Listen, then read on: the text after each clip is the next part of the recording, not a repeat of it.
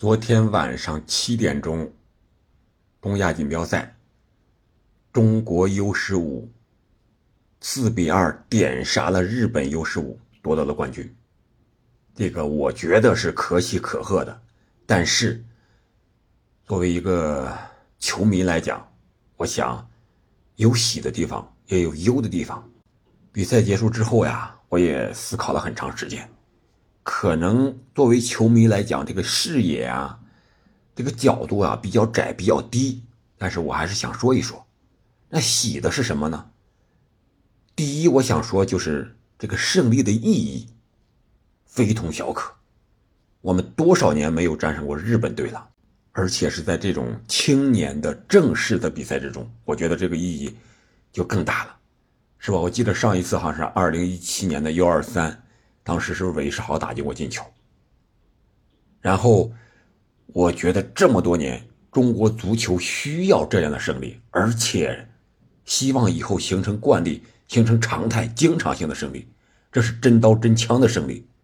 唯一的略显遗憾的地方，我觉得就是九十分钟之内没有进球，没有在常规时间解决战斗，而是用点球的这么一个形式胜利的。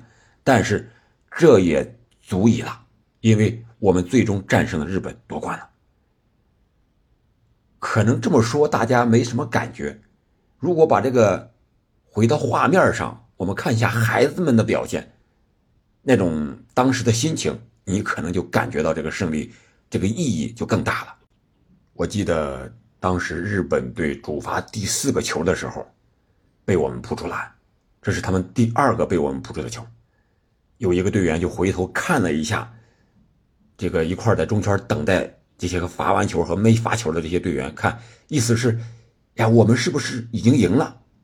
啊，结果后来说还没有，还差一个球，意思是说我们再罚进我们的第五个球，也就是我们先罚的嘛，那我们就赢了，日本队就不用再罚他们的第五个了。啊，然后这孩子们一块就都跪到中圈线上了，有的磕头作揖啊，真的。你可以想象，这个进球是多么的关键，然后这场胜利对他们意味着什么？你可以想象一下，如果这场球我们没胜，孩子们是多么的失望，是不是？如果是输了，对他们的心理打击会有多大？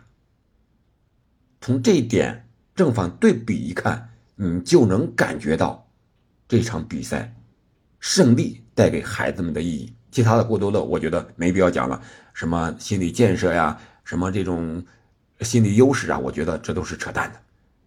最重要的就是这二十个孩子在场上踢球，这二十个孩子，他们体会到了，他们经历过的这种胜利的意义是最大的，他们是直接的参与者。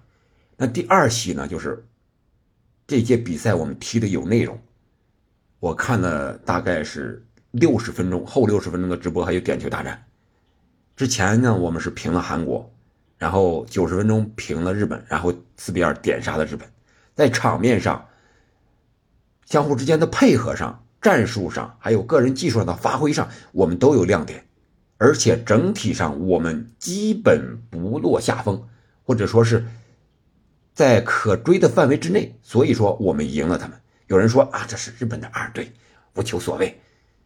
那中国队就是一队吗？就是全国最好的吗？据我了解，这是一批从秦皇岛集训的精英队员，四十六人，然后选了二十个。这二十个呢，有十一个是恒大的，有六个是泰山的，还有青岛的，什么亚太的，好像是，呃，各一个这样的一个二十个人的队伍组成的 U 十五的国家队。因为以前呀。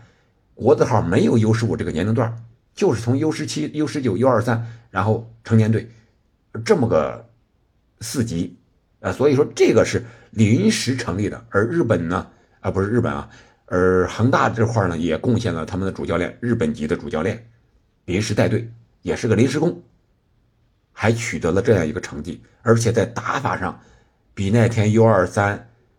打阿联酋那个好看的多，在场面上不那么被动，而且我们看十号的突破，十七号的生吃，十八号、十九号替补出场之后的打门一 v 一，是吧？在后场拿球的配合，敢做动作，能做动作，敢拿球，能拿球，而且能拿得住球。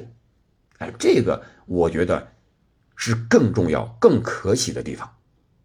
然后还有一喜，那第三喜呢？我觉得就是这场比赛胜利之后，中国队是不是踢球的队员、球迷看多了之后，他们的孩子会不会去踢球呢？是不是会更多一些呢？又在我们心中燃起了一些希望之火，有点小火苗，又蹭蹭蹭蹭往上撞涨了呢？哎，就像嘉宾昨天刚演的电影是吧？踢球吧少年。我觉得孩子们应该多去踢踢球，没什么不好的。至少我们能够战胜日本队，从这一点上来讲，我们中国人是适合踢球的。啊，这是喜。那忧是什么呢？也算是疑问吧。我觉得一个就是，因为是临时组建的，所以说官方足协呀干预的比较少，所以才有了夺冠、战胜日本、打平韩国这样的一个成绩。那反过来，干预多了是不是就没有这么好的成绩了？比如说 U 二三的长期集训，那人祸能不能避免？我们能能不能从这方面进行一个总结梳理？